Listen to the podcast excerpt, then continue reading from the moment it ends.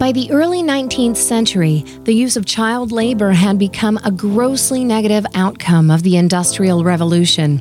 Children of the poor, left uneducated, spent six days of the week working long hours in factories.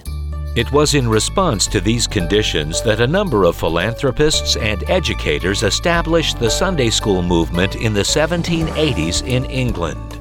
Included in that number was Sarah Trimmer, who became an influential figure in literature for children.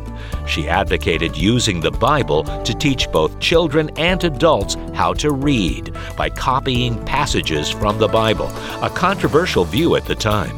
In 1805, she wrote Help to the Unlearned in the Study of the Holy Scriptures. It was to help the literate adults with little leisure time understand the Bible. Engage with the Bible, this book of all books. Brought to you by Museum of the Bible in Washington, D.C.